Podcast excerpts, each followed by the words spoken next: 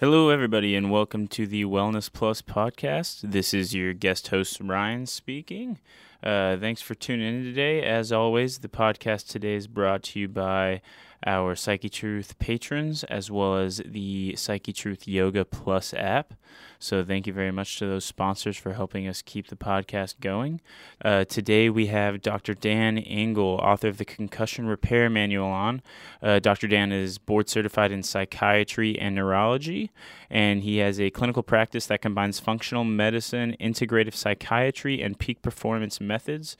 Uh, today we uh, we talked a lot about concussion repair, uh, recovering from traumatic brain injuries. We also talked about uh, dealing with anxiety, depression, and kind of figuring out what's going on in your life. So it was a super, super cool conversation. I hope you guys enjoy it. Uh, I think this will be really, really relatable to anyone out there, whether you've had concussions or traumatic brain injuries, P T S D, you experience anxiety, or maybe you're just really trying to optimize your brain function and your overall life. So amazing conversation.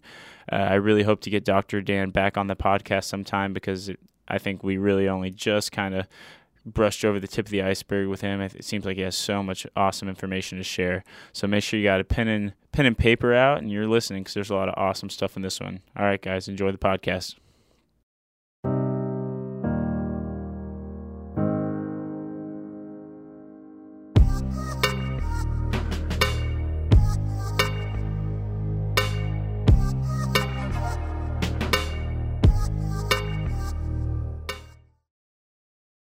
All right, and hello, Doctor Dan. Hey, it's good to be with you today. Hi, thank you so much for coming on. Um, I'm really excited to have you on here, and so we can kind of get to talk about T B I and concussions and really just a really wide range of mental health issues that I feel like are getting really, really um, important nowadays. Um, so really, thank you so much for coming on. Uh, I wanted to start off by maybe just kind of getting a little background on you and how you got into this field and what kind of led you to the studies of, you know, T B Is and all that. Yeah, sure, Ryan. Uh, like we were talking about just a few minutes ago, I went to Saint Ed's and played soccer from, geez, four up to twenty-two. And um, skateboarded, snowboarded, just did a lot of reckless things and ended up with about six really bad concussions. Oof. And the uh, fifth one happened two weeks before medical school. Dove off a pier, uh, landed in knee-high water on my crown and broke my neck. Ugh. And my sixth one happened towards the end of my medical training. I got turned upside down in a snowboard park. My goggles had frosted over, and it was kind of a gray day, so I couldn't see how many jumps were ahead, and um, hit the first one, clipped the second one, and then head dove into the third one and put a six inch crack in the back of my helmet and started having really bad post-concussive syndrome. And that was about twenty years ago. And the neurologists that I was seeing at the time, who many of which were my training physicians and teachers, uh, essentially all said the same thing, which was, yeah, we can tell you smashed your head. uh, so go home, get some rest, and we hope it gets better, because we really don't have treatments for post-concussive syndrome, which I thought was just ludicrous. And so I spent the next close to twenty years in the laboratory figuring out how to get my brain back online, because I knew just inherently that there were treatments out there. I just knew that um, I couldn't rely on the allopathic Uh, medical model to help me find them. So I had to go out and look for them myself. Yeah. Yeah. So you, you have an extremely, I mean, direct relationship with the, you know, concussions and, I mean, T B Is in general then. Yeah. Yeah. Intimately. And then because I broke my neck right before medical school, it really got me into brain and mind science, versus I was going to go into surgery or E R medicine. Um, because they're really action oriented. You can tell if you get the job done. It's very quick, hands-on kind of procedure oriented process. Uh, but after I wore a halo for three months screwed into my skull and it finally slowed me down, I realized, you know, I don't really want to run the rest of my life at that pace. It wasn't super, it was super productive, but it wasn't super satisfying. Mm-hmm. And so I slowed down and just got interested in other things and found myself really drawn to psychiatry and neurology. Yeah, that's, I mean, that's pretty cool. Um, one, one thing I also kind of was thinking as I, I mean, I was reading your book and going through, obviously a lot of it's directly kind of, I guess, targeted towards people that have had these T B Is or concussions.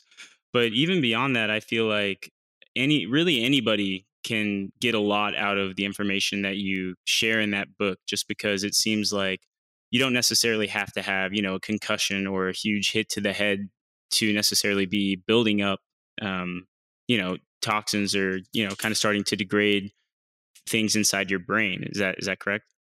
Yeah, it's true. Most of the same things that help the brain heal also help the brain optimize. Mm-hmm. So you don't necessarily have to have a wrecked brain in order to use a lot of the same mechanisms, therapeutic interventions, even treatment devices. What we typically do is if somebody's coming through the doorway of healing versus optimization, we just tweak the variables, maybe change the sequence or the order of which we do things, or get them into a level of stabilization and then gradually work themselves to a place of rehabilitation. Because if the brain is wrecked and somebody's metabolic threshold is low, which means they can't tolerate a whole lot of exercise, otherwise they get worsening symptoms, then you really have to stabilize them and work them up slowly. Versus if somebody's already in a pretty good spot, then they might be able to tolerate a huge amount of neurologic input and do relatively well with it. So it's very client-specific, individual-specific, but ultimately at the end of the day, the therapeutic devices and the treatment um, points of protocol or the like the ingredients would essentially be the same. We just get more sophisticated in how we put that recipe together. Right, right. Yeah. And that's what I think is really cool, is that it can truly apply to anyone, because everybody, I think, can find ways to, like you said, kind of optimize their their brain and overall health um, beyond what they're doing right now, even if they haven't experienced one of these traumatic brain injuries. And I feel like a lot more people have probably experienced some kind of T B I uh, without them necessarily realizing it. Absolutely. Yeah. Uh, um, the party line used to be, well, you had to have a concussion. I mean, you had to have a loss of consciousness in order to be diagnosed with a concussion. And that's not true at all. Mm-hmm. It wasn't true then. It's not true now. A lot of people have si- significant concussions without losing consciousness. It typically includes an altered state of consciousness, like you get your bell rung and you kind of forget where you're at and what's happening and maybe even like what just happened, or you feel wobbly or dizzy or a little woozy, or it's really hard to orient um, yourself in space. So all of those are altered experience mm-hmm. compared to the right. baseline, but you don't have to have a complete loss of consciousness. And right, right. At the end of the day, everybody wants to have an awesome brain, and we can see the accelerated epidemics of neurologic challenge and uh, neurodegenerative conditions, and the fact that there's a hardware and a software issue that's happening in parallel. Which means hardware is brain and body, software is mind and heart. So the hardware epidemics are things like dementia, which continues to accelerate. The neurodegenerative suite just continues to accelerate. And you have this whole software or psychological level of epidemic in our culture, which is depression, anxiety, P T S D, addiction, emotional and chronic pain. And when And and these things are highly overlapped because the hardware system is going to affect the software and the software is going to affect the hardware. So you really have to know how to treat each of them. And when you look at those levels, neurology and psychology, you also have to look at metabolics. which means how's the body's gut function, how's the immune system, and how are the hormones. And if you haven't looked yeah. at all of that, then you haven't looked at the whole puzzle. Right, right. Yeah, and that's something I really like about kind of everything you were talking about in the book as well, um, is just that it's an extremely holistic approach where you're kind of assessing the issues from, you know, various angles, uh, so that you're really making sure that kind of all the bases are covered, and you're, it's really more so, more than just brain health, it's like your full body all kind of, because it all works together. So you're really getting everything basically firing on all c- cylinders, you know, if that makes sense. Yeah, absolutely. And that's, cool. uh, that's um, the opportunity we have. And, and we're seeing that more and more with this movement from just straight allopathic medicine into more integrative and functional medicine. We start to look at the yeah. whole system and how we can bring all of this together. Yeah, definitely. Um, and that, that was, yeah, that, that, that's something that I think is, I'm, I'm really thankful that it's really starting to grow and become a lot more common now. Because kind of like you were saying back when, you know, it used to be getting your bell rung or you had to lose consciousness. Um, and now it's it's kind of being looked at in, in a totally different light, which is which is good. But it, I feel like there's still a lot more room to grow in that regard, just because I know, especially coming from an athlete's perspective, it's it is extremely difficult to kind of experience some kind of, you know, blow to the head. Um, and accept that you're going to have to really rest and pull back when, you know, you, you know, you really want to finish the game or whatever, you know, whatever the circumstance is. Uh, yeah, a hundred percent. I was such a freaking knucklehead in competitive athletics, especially moving up through high school age and the Olympic development team and then college and international travel and playing at an accelerated level of competition. I would get smashed and I would smash other people and I would just keep trucking through it. Even if I got my, there was only one time. I mean, I, I probably had, I don't know, three, four dozen unreported concussions. Right. The only one that was reported was when I got hit so hard from about four feet away into a full volley right on my temple. Oof. And um, I got spun totally around. I don't know because the other guys were telling me what happened, but I got spun totally around and I just stood there. I didn't know who I was. I didn't know where I was. I didn't know why everybody was running around and yelling. And I didn't know why I was wearing this funny outfit. And it was just this like whole come to Jesus moment. I actually got on the sideline and I started crying. And I had, I had never freaking cried on the side of the field, especially in front of other people. Right. And I was so just like knocked out of any sense of control that it really scared me.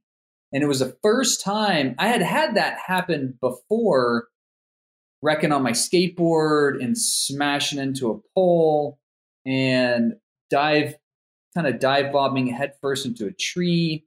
Um, so there, I mean, there were things where I'd like really gotten pretty wrecked, but nothing where I completely lost sense of who I was. And then I got yeah. on the sideline and it, it didn't come back for about ten, fifteen minutes. And then at Oof. that I started thinking, huh, you know, this, this veil between my sense of control is actually really thin. I actually have control of very little in my life, including the times when I'm driving, you know, this ton, this half-ton vehicle like a screaming missile down the highway. And if I blow a tire or somebody else just does something silly, that could be it. Game over. And so I started just getting really mindful at that point of this precious, preciousness of life. And sometimes that's what it takes. It takes a big wake-up call, especially when we're young and stupid, to get a bit more of a of a careful kind of engagement with life. And you know, that being said, after after that one, I still had three major concussions.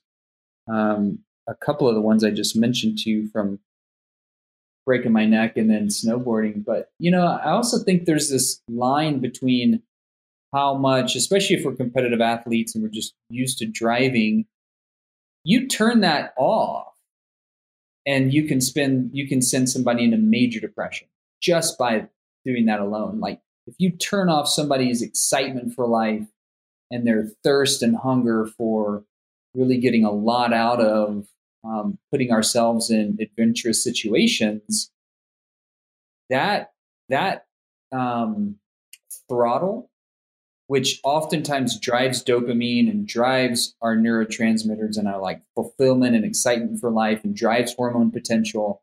You don't have something to replace that.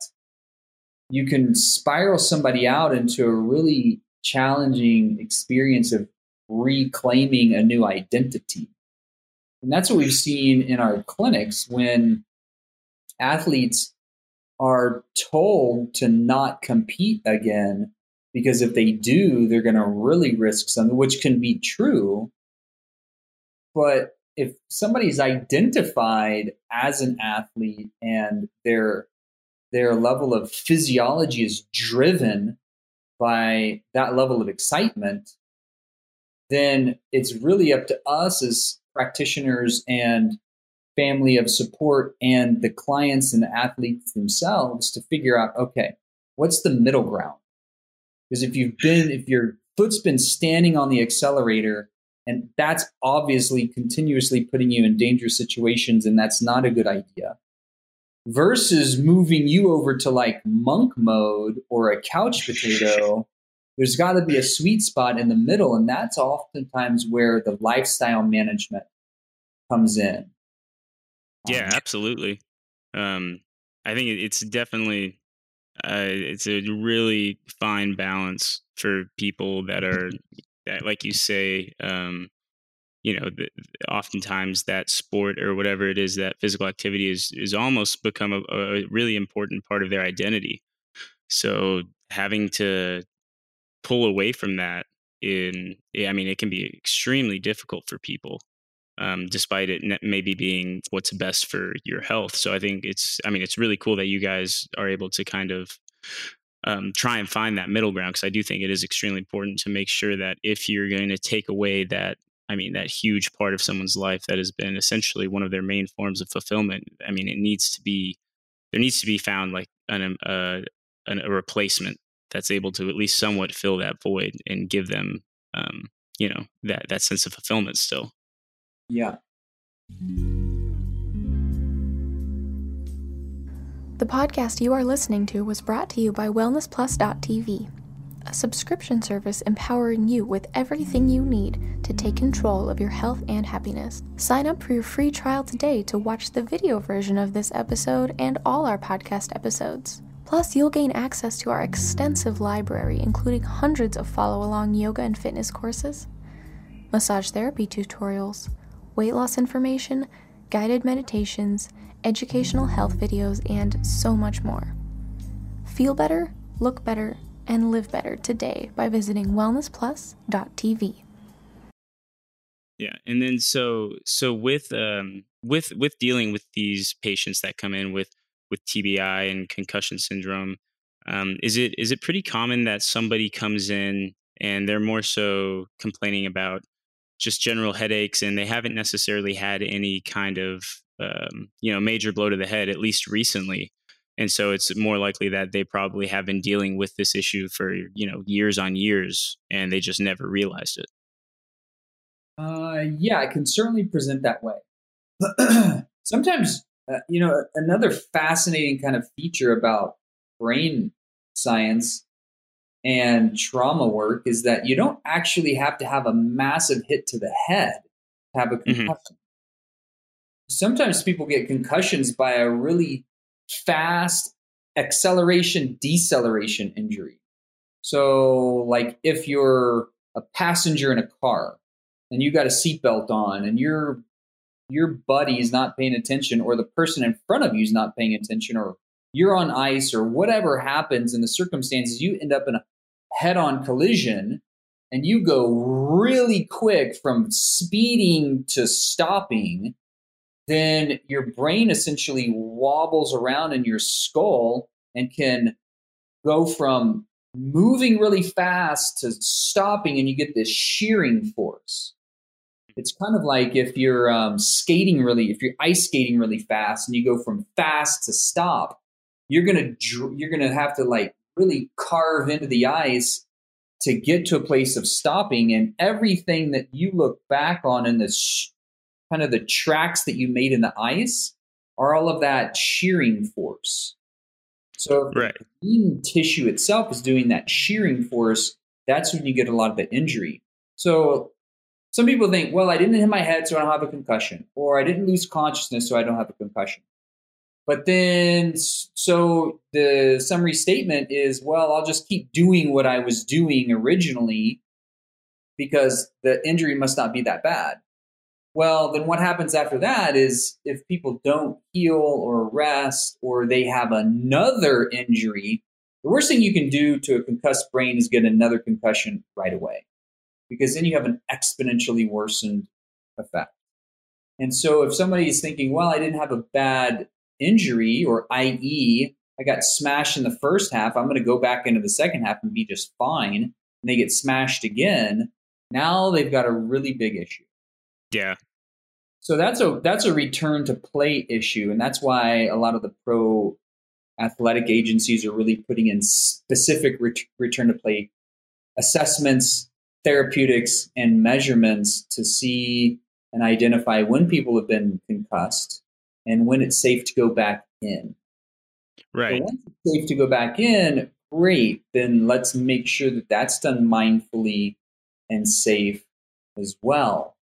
We're just catching up to the unfortunate experience that's happened with a lot of pro athletes over the last really one hundred years. But even going back to that, anytime somebody is putting their brain on the line for Um, some type of payment, right? If you're doing it for like safety of your family, then it's going to have to happen because that's just a survival instinct.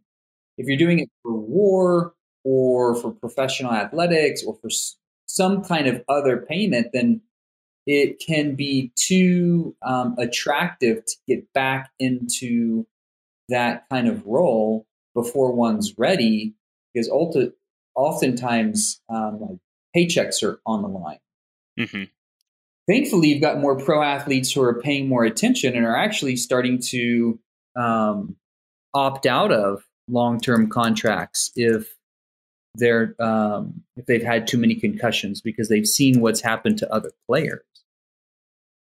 Yeah. And the long-term benefit, the long-term detriments look really bad. You, you get essentially accelerated dementia, or what's called uh, C T E, chronic traumatic encephalopathy, and um, no one wants that.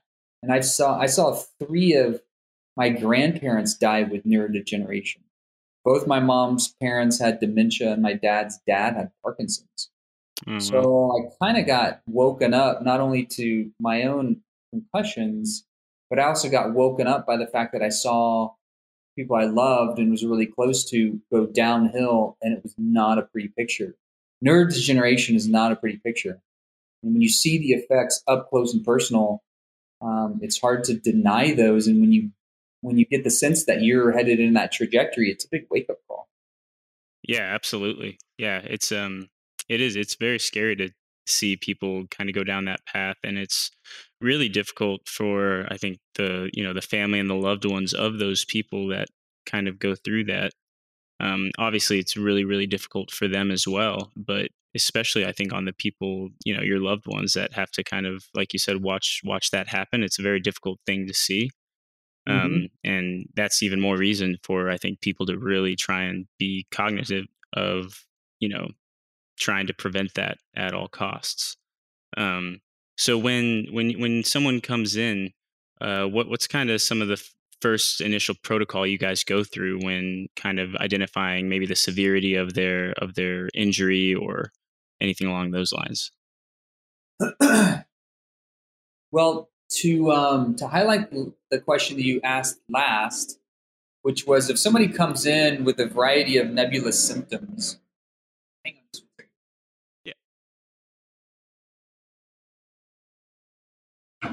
Okay, I had the door open. There's a big helicopter going over. Um, no worries. If somebody comes in with a with some fairly nebulous neurologic symptoms, then we need to understand through history taking, where was the causative injury? How did that influence the rest of their body systems? And what else might be underneath those symptoms that we need to look at? So usually people find us because they're having a neurologic condition. And that could be post-concussive syndrome. And there's a variety of different symptoms that, that express themselves as P C S. That could be neurologically, like I'm having a hard time uh, moving my body as well as it used to, reaction time, speed, focus, precision. Um, it could be headaches, dizziness, vision changes. It could be emotional. So my moods are up and down. I'm more irritable, um, or I'm depressed or anxious. It could be more cognitive or um, brain performance. Like I can't remember things as well as I used to.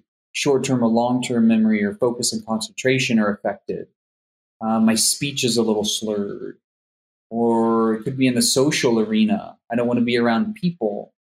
Um, there's way too much environmental stimuli that overloads my system. Light, noise, sound sensitivity is another common neurologic presentation that we see. So all these are fairly nebulous symptoms. When you start putting it into the context of the fact that, oh yeah, I've smashed my brain playing collision sports a number of times, or or even like, wow, last year, right, last year, shoveling the driveway, I slipped on ice, fell back, hit my head. I had a headache for about a week, but it kind of got better over time. I didn't really think about it, but that was, now that I think about it, it was kind of, yeah, like early last winter. And winter was really bad. It was had a lot of depression. I didn't want to do things as much as I had in the past. Well, you know, so you got to paint this picture of what was the causative factor. But even when you do that, it still might be that somebody's hormones have been chronically dysregulated, or their gut function's been chronically poor.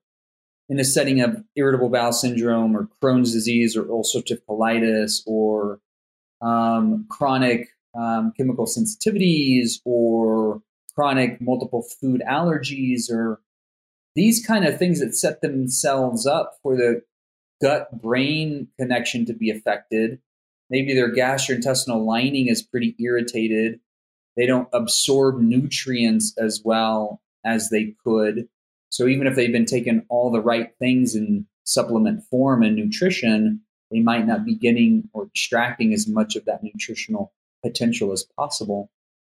Um, and maybe their immune system is disrupted. We see a lot of people with chronic neurologic conditions because their immune system's downregulated or hypersensitive or um, off from its optimal expression. So it could be hyper-aroused because of an acute infection, or it could be really chronically uh, dysregulated because of an old infection that's just been lingering in the background, like Epstein-Barr virus or cytomegalovirus. These are in the herpes virus families and lead to things like mononucleosis, which is which is consistently connected to the expression of chronic fatigue syndrome. So if somebody comes in with a neurologic condition and they have this also nebulous kind of diagnosis called chronic fatigue syndrome or something like fibromyalgia, oftentimes there's an immune system or an infectious etiology con- connected to it. So you have to be able to assess it at all levels. So somebody comes in, we get a full history, we start doing lab work, and we get specific with the labs, you know, with our general labs to order. And then through the history and the examination, we get more specific with additional specific labs, because not everybody wants a five to ten thousand dollar lab workup. Right. So we get specific with the labs, done the history, then we do the physical exam, and we have a variety of different functional uh, diagnostic exams to put them through as well. And that's through the neuro rehab suite. So this is looking at people's posture, um, their balance, how they hold themselves in space, how they're able to perform tasks with accuracy, um, with precision, with complex movements, with speed, with being able to shift from one task to another, um, and tracking their eye movements with something called video nystagmography. So there's a lot of different diagnostics and history taking that paints this more full picture. But that's the art of medicine. Um, yeah. Ideally, medicine itself is looking at all of those kind of various factors in its given field, but it's also appreciating the fact that allopaths or any particular form of medicine doesn't have the whole picture usually. So it's it's beneficial to have an interdisciplinary team. I'm an allopath or an M D by trade, but I also work with chiropractors and D Cs by trade, as well as osteopaths or D Os. And some of my earliest mentors were naturopaths and Chinese medicine docs and chiropractors. So I've appreciated the fact that there's a lot of different uh, forms of medicine that each have their place. And when we understand how to work with each of them, then we have a more sophisticated system. Yeah. Yeah. And I think it's really, I mean, it's great to be able to utilize all these different forms of medicine like you're talking about, because obviously they all have their strengths and they all have, like you said, their place. So it's, I mean, it just seems like a, you know, why wouldn't you utilize all of these different types of medicine to really fully understand, um, you know, the issues that are, that are at play here. And so we can really get to healing and, you know, improving the entire system, not just one isolated portion of it. Right. Yeah.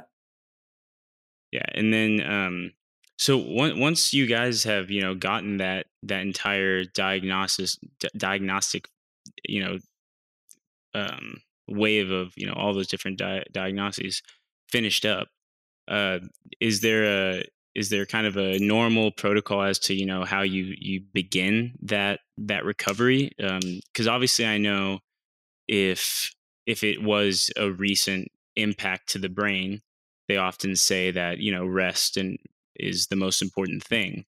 Um, but what, what about for people that maybe had sustained that head injury, you know, a long time ago, essentially? I'm a fan of getting the nervous system back in action as soon as possible, but it has to be done on a level that the client's able to tolerate.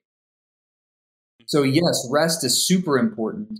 And there's also therapeutic rehabilitative exercises to do that accelerate the healing potential. So we have to toggle it to the level of tolerance. And that is this term that I was using before called metabolic threshold, mm-hmm.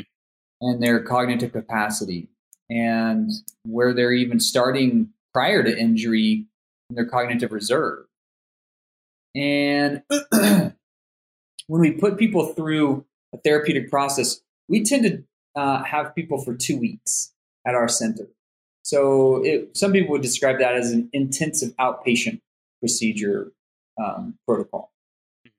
And the reason we do that is because we can really accelerate gains in a two-week window. Most people are able to tolerate two weeks of therapy pretty well. Uh, we found that once we get into the third week or the fourth week and beyond, people have kind of hit a saturation or a plateau. Mm-hmm. Some people only come for a week if that's all they're able to tolerate. But we found like two weeks is about our sweet spot. Okay. And it's usually about six to eight hours a day. And it's a combined level of services. Half of the day is usually in the neuro rehab suite. And that's got eight different stations, everything from hyperbaric oxygen to transcranial magnetic stimulation to what's called a gyrostim. You strap them into a three-point or five-point harness and you spin them in a direction that's specific to their level of injury and location of original injury or where the primary deficit is. Oh, wow. When you spin somebody in space, you activate particular parts of the brain. So we know when we know which area of the brain is affected the most, and that's usually by diagnostics, is um, then we place the, tr- the magnetic exactly where it needs to be. We spin them in a particular direction exactly how they need to be. We shock uh, different parts of the peripheral nervous system, and the feet and the hands and the face, to stimulate peripheral activation as well as central activation. Right? So central nervous system is brain and spinal cord. Peripheral nervous system is everything outside of that. And you want to be able to give information in both directions. Right. To accelerate healing. Um, so we walk them through these different stations in the neuro rehab suite.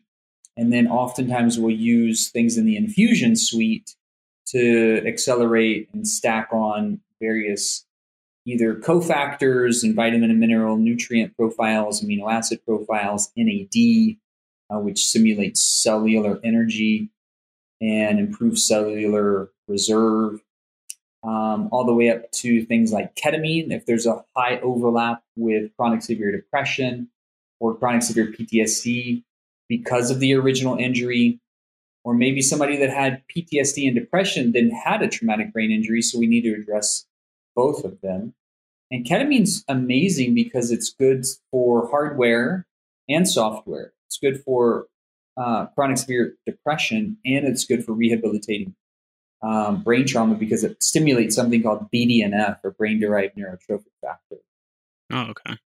And then we and then we might use all the way up to a level three or a tier three process, which is stem cells and exosomes.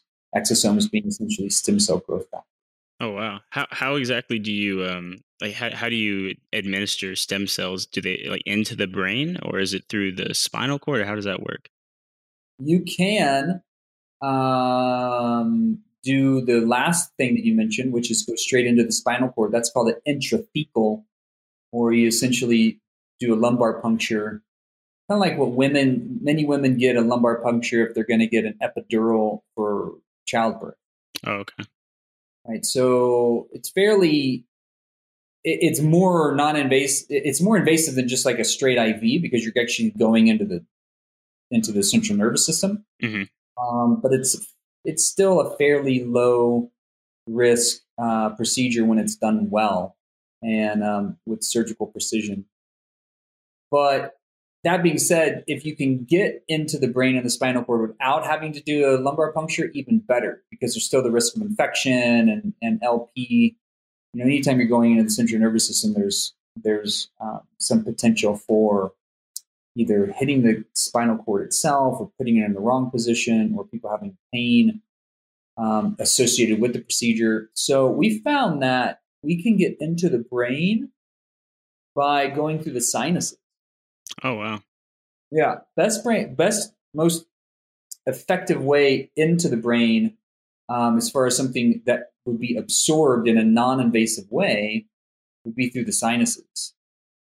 And basically, you have somebody lay down uh, in a reclined table at about a thirty degree angle with their feet higher than their head and then looking straight up at the ceiling. And you can Uh, drip about a half a cc or about a half a milliliter of stem cells into each side of the nose and to about like a cc total, and then leave them in that position for about fifteen to twenty minutes while it's absorbing across the, it's called the olfactory bulbs, or the um, the smell uh, nerve roots. Wow, and, so you they don't even need a needle at all for that. Right. And it's because the top of the sinus is actually separated from the bottom of the brain through a super thin piece of bone called the cribriform plate. It's about the size of a piece of uh, laminated paper. So it's real thin, and it essentially just absorbs straight across that membrane, and it can get straight into the brain that way. Wow. And do um, have you guys been able to kind of track through studies the, the efficacy of that that modality versus the, the direct injections? Uh, well, if you direct stem cells, if you inject stem cells directly into the venous system, then they're going to go systemically. which is great because stem cells essentially improve inflammation and kick in the body's natural repair mechanism. Right. But if you inject them systemically, they're going to get chewed up by the heart, the lungs, areas of active inflammation first before they ever get to the brain. Okay. So you're not able to direct them quite as well, essentially. Right. There are some centers outside of the country that are usually using more cell-specific lines. So stem cells essentially are blank canvases. But when you expand them and you start turning them into a particular tissue line, then they're more they're more clear about where they're going. It's kind of like if you have a navigation system and you haven't given it any information, it might just go wherever it wants to go. Mm-hmm. If you start programming that navigation system to go in particular directions, then it has more of an idea of its endpoint. Okay. And yeah. So when the cell lines start to mature, and essentially you're adding things to that blank canvas, then they're more clear about where they're headed.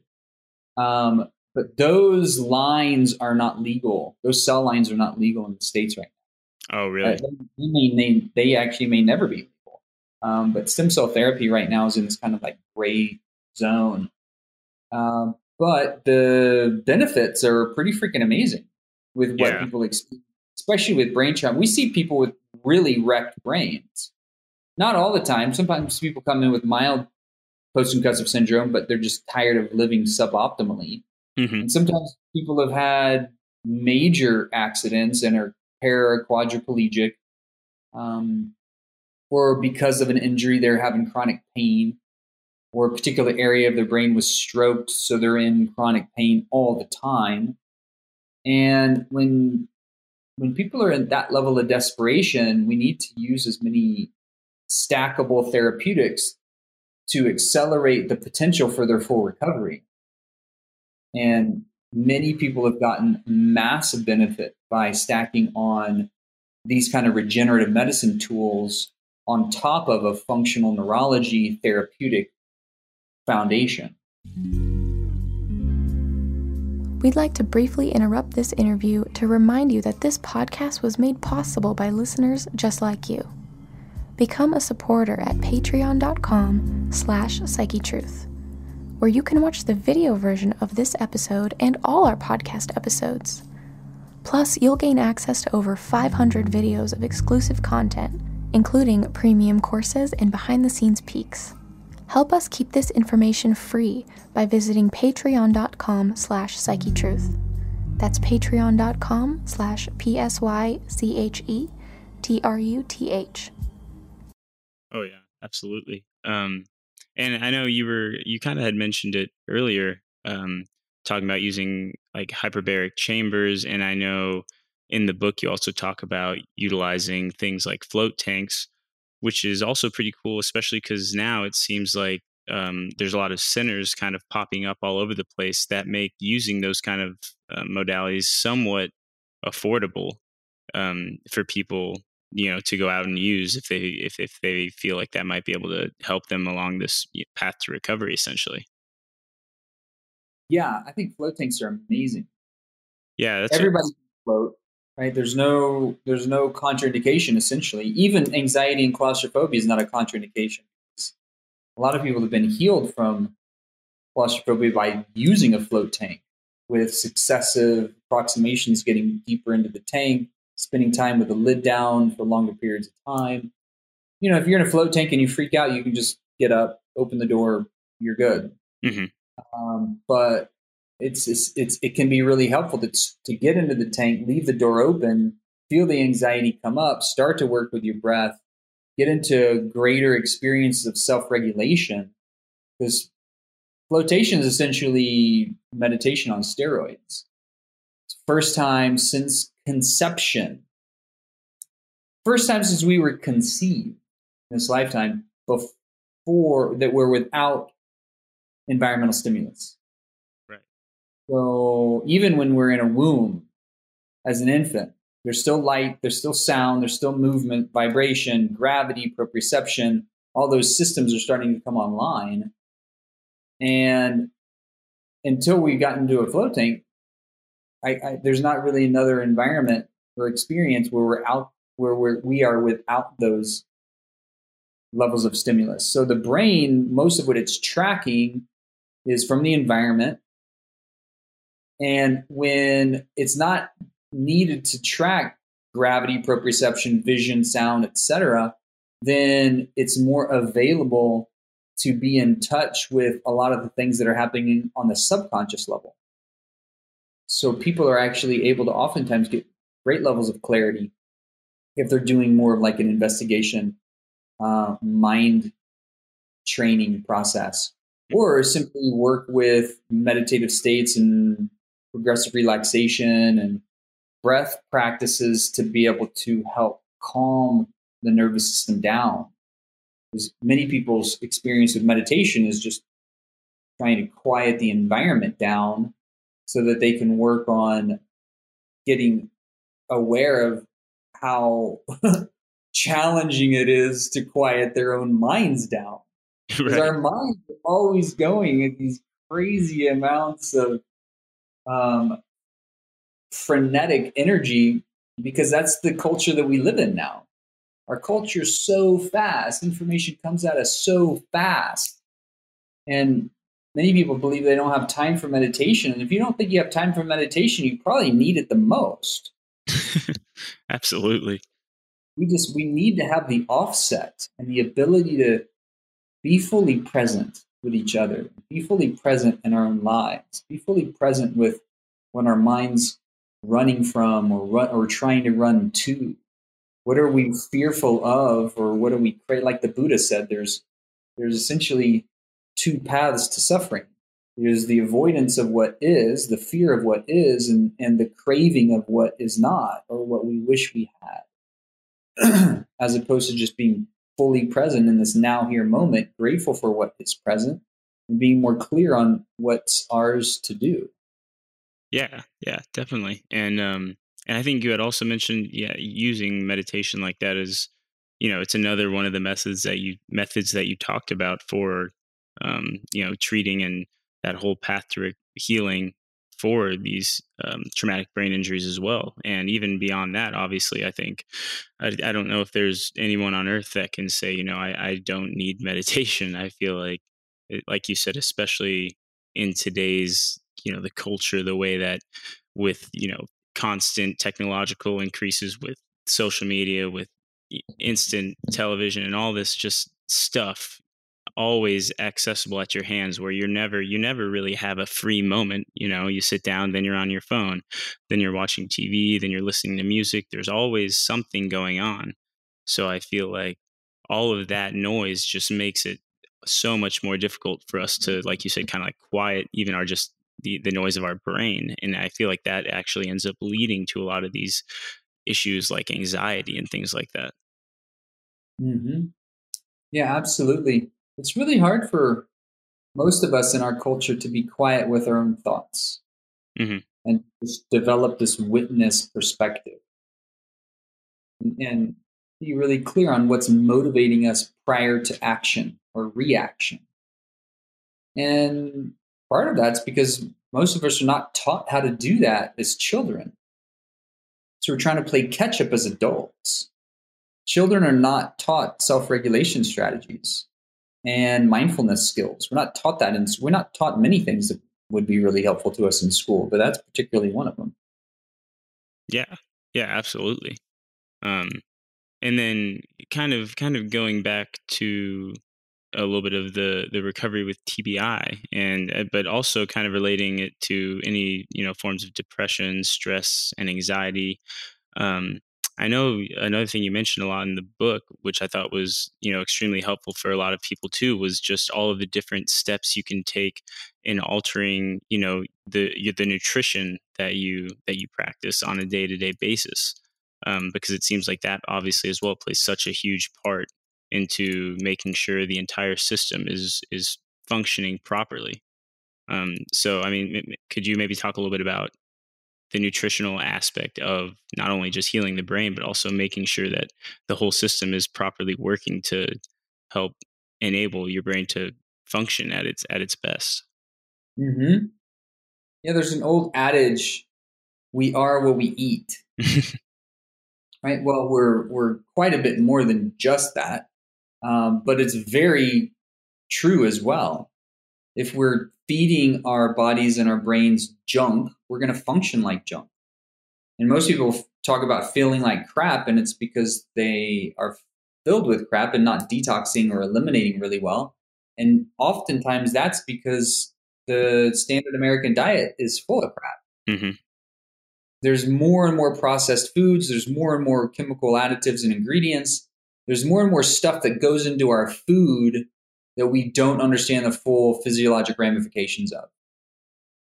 And you could say that in our environment in general, our water system, our the water table itself, fracking, you know, there's com- consistently more toxic loads in our physical and our mental environments that we're constantly trying to discharge and get rid of. And so if we're just keeping it to the conversation of nutrition, it's really hard to heal the brain without the adequate uh, building block.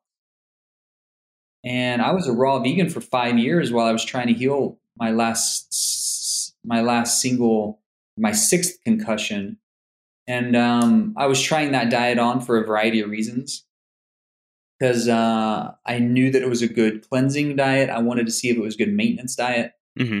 And um, and what I found is that both of those are true. It's a good cleansing diet. It can be a good maintenance diet for about five to maybe ten percent of people. Mm-hmm.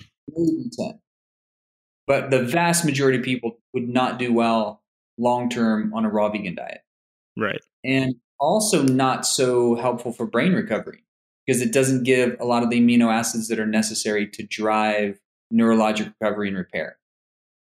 And I did everything that I could, including including spending up to one thousand dollars a month on supplements, trying to figure out if I could still crack that code with a raw vegan diet in place and just supplement on top of that, and still couldn't.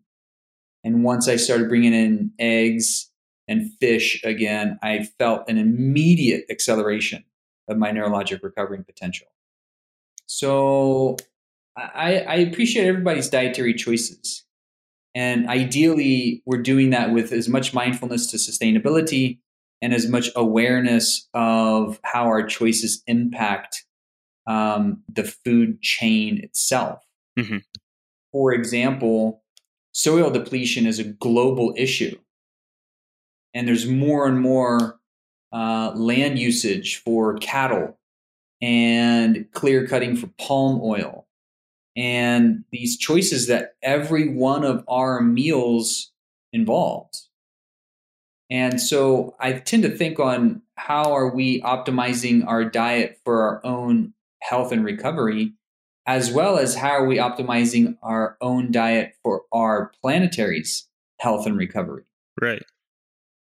And I think if we're not looking at the bigger picture, then we're we're only looking at, you know, a small aspect of how we influence our collective. And and we've gotten ourselves into a bit of a sticky situation because most of us aren't thinking globally. Mm-hmm. And that's not going to be tolerated for much longer. So building blocks for the brain, good fats, anti-inflammatory foods, uh, neuroreparative and neuroprotective foods. Um, we could get into more of the specifics on what those foods are for antioxidants, but there's some reasonable information out there, and you just have to kind of know where to look. Um, bright colored foods tend to be really high in antioxidants, so your berries, Um, your low glycemic fruits, um, and generally the basics that just make sense. Eat close to nature, try and eat in season, organically as much as possible. If you can grow your own food, even better. Uh, have a rotational diet. That's why we're trying to eat in season. Um, eat mostly plants, but eat a good portion of amino acid rich foods that are usually in a protein source, and oftentimes that is animal based. Um, people can't, people that do tolerate dairy well, goat's better than cow. Mm-hmm. And you really want to make sure that you're using organic foods, particularly as it, re- as it relates to dairy. Um, and then make sure that what you're eating feels good, because it can make sense on paper, but if it doesn't feel good in your body, or if you're trying to go from a standard American diet to like a full-on raw vegan diet, I tried that. I, I, switched, I switched it in a matter of about two days, and my hormones tanked, my energy tanked, and my energy was pretty low for five years because I just tried to stay with it. I mean, I was so committed. Um, it's it wasn't the most mindful way to go about it, but um, that was my choice, and I wanted to see how it was going to work. And now I'm pretty clear, like, we have to be able to pace our systems to make those transitions over time. And just because a particular dietary approach works for one person doesn't mean it's what I need, because my metabolic capacity is different. My metabolic rate is different. My oxidation rate is different. All these factors go into how quickly I process foods or how slowly I process foods, how well I would do with a high carb diet or how well I would do with a low carb diet. So generally, the things that are good for the nervous system are low carbs, more ketogenic. You don't have to be strict keto, um, but really good fats, moderate degree of protein, um, high in the vegetable arena, and relatively low carbs. Yeah, I feel like that's that that diet has, um, or I guess not necessarily that diet, but that kind of ideology of lowering our carb intake seems to have really kind of started to become a lot more popular for a lot of people. Um, and I, I think another point that you made that is also really important is just to make sure that, like you said, you're you're kind of listening to your body and make sure that that whatever diet choice you're going with does actually work for you. Because like you said, I mean, we're all, we're all different. So some people might be able to handle certain diets better than others. And, you know, everyone might just need a little bit different diet to really experience the full benefits of whatever it may be. So it, it seems like really listening to your body and, like you said, kind of taking it slow. I mean, I can't imagine, I don't know how you were able to go from a, a standard American diet straight into full raw vegan for five years. That's pretty amazing. uh, well, it, it oftentimes wasn't pretty. Yeah. There were times where I was pale and pasty and low energy, and but it was really good for my heart and my mind. Mm-hmm. Um, cause I was getting into more meditation. I lived in an ashram for two years. Um, I was studying Buddhism and nonviolence, and it was just a- everything else that was going on in my life at that time. Um, but it was so, I also got really righteous and was really judgmental about people that were still eating animals and not mindfully. And I had a lot of criticism. Oh, really? Yeah. Uh, so I kind of had this righteousness pedestal that I was standing on. Mm-hmm. Got rid of my guns and fishing gear because I used to, I grew up hunting, and and now I, I started hunting again, and because oh, okay. I wanted because I I noticed that meat works better for my system. Mm-hmm. I've tried uh, as many ways as I could figure out the other way, but meat works better for healing my brain.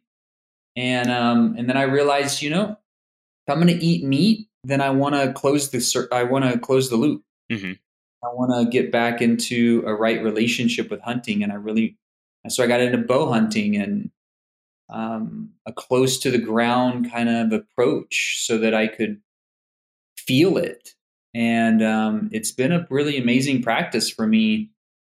And ultimately, I want to get into a place where I know that I know where all my I, right now I still know where all my meat comes from. Mm-hmm. Unless I'm out at a restaurant if I'm traveling. Um, but I go to the farmer's market and I know the farmers and I know how they raise their animals. Now, ultimately, at the end of the day, I think if we know where our food comes from and we trust the source, we start growing our own food and we slow down. We get into slow eating instead of fast eating and slow, more slowed pace of living to counterbalance the work that we're here to do and the fast pace of our culture. Then I think we'll find that the epidemics of psychiatry and neurology and, and just these chronic disease symptom clusters start to just naturally uh, realign themselves, because we get back into the ways that we're blueprinted for optimal health. And we kind of, as a culture, got way away from that. Yeah, absolutely. Yeah, I, I definitely agree with that. And I mean, you said it really well right there, just about trying to slow down and, you know, almost every aspect of life that has really been sped up, from fast food to fast information to just constant work, driving down the road eighty-nine miles an hour. Um, you know, all this craziness. I think everybody can benefit from just slowing down, you know, all those things, and really starting to, like you said, become a little bit more mindful, and that can really start to realign everything. Yeah. Yeah. one hundred percent. Absolutely. Um, well, yeah, I'm, I know, um, I only have you, you know, for an hour. So, um, thank you. Thank you so much for coming on, Doctor Dan, and talking about all this stuff with me. Um, I think, I mean, throughout this podcast, hopefully everyone's got their pen and paper out or are listening well, because there's a lot of really cool stuff in here that, I mean, I'm going to, I'm going to try and implement into my own life as well. Um, I'm still trying to slow down, you know, every day. Um, but thank you again. And, uh, I know obviously you have, you know, you, you've written the book, The Concussion Repair Manual, so people can get that on Amazon if they're more interested in that. Um, is there, I know you have a website. Do you want to let people know your website or any other ways that they can follow you for more information? Uh, yeah, you can find me at dr dan engle dot com, D R D A N E N G L E dot com. full spectrum medicine dot com is an education advocacy platform for psychedelic medical research and the way that many of these medicines are good for psychiatric conditions that are in epidemic proportions today. Uh, Revive Centers, plural, R E V I V E C E N T E R S dot com, is our neurologic recovery facility here outside of Denver. And uh, then you mentioned the concussion repair manual dot com. Awesome. Awesome. Well, thank you again for coming on, man. I really appreciate it. Um, and it was awesome yeah, to get to talk welcome, to you. Man. Yeah. I look forward to the next conversation. Yeah, definitely. All right. Bye, okay. Everybody. The Wellness Plus Podcast. Copyright twenty eighteen. Target Public Media, L L C. All rights reserved.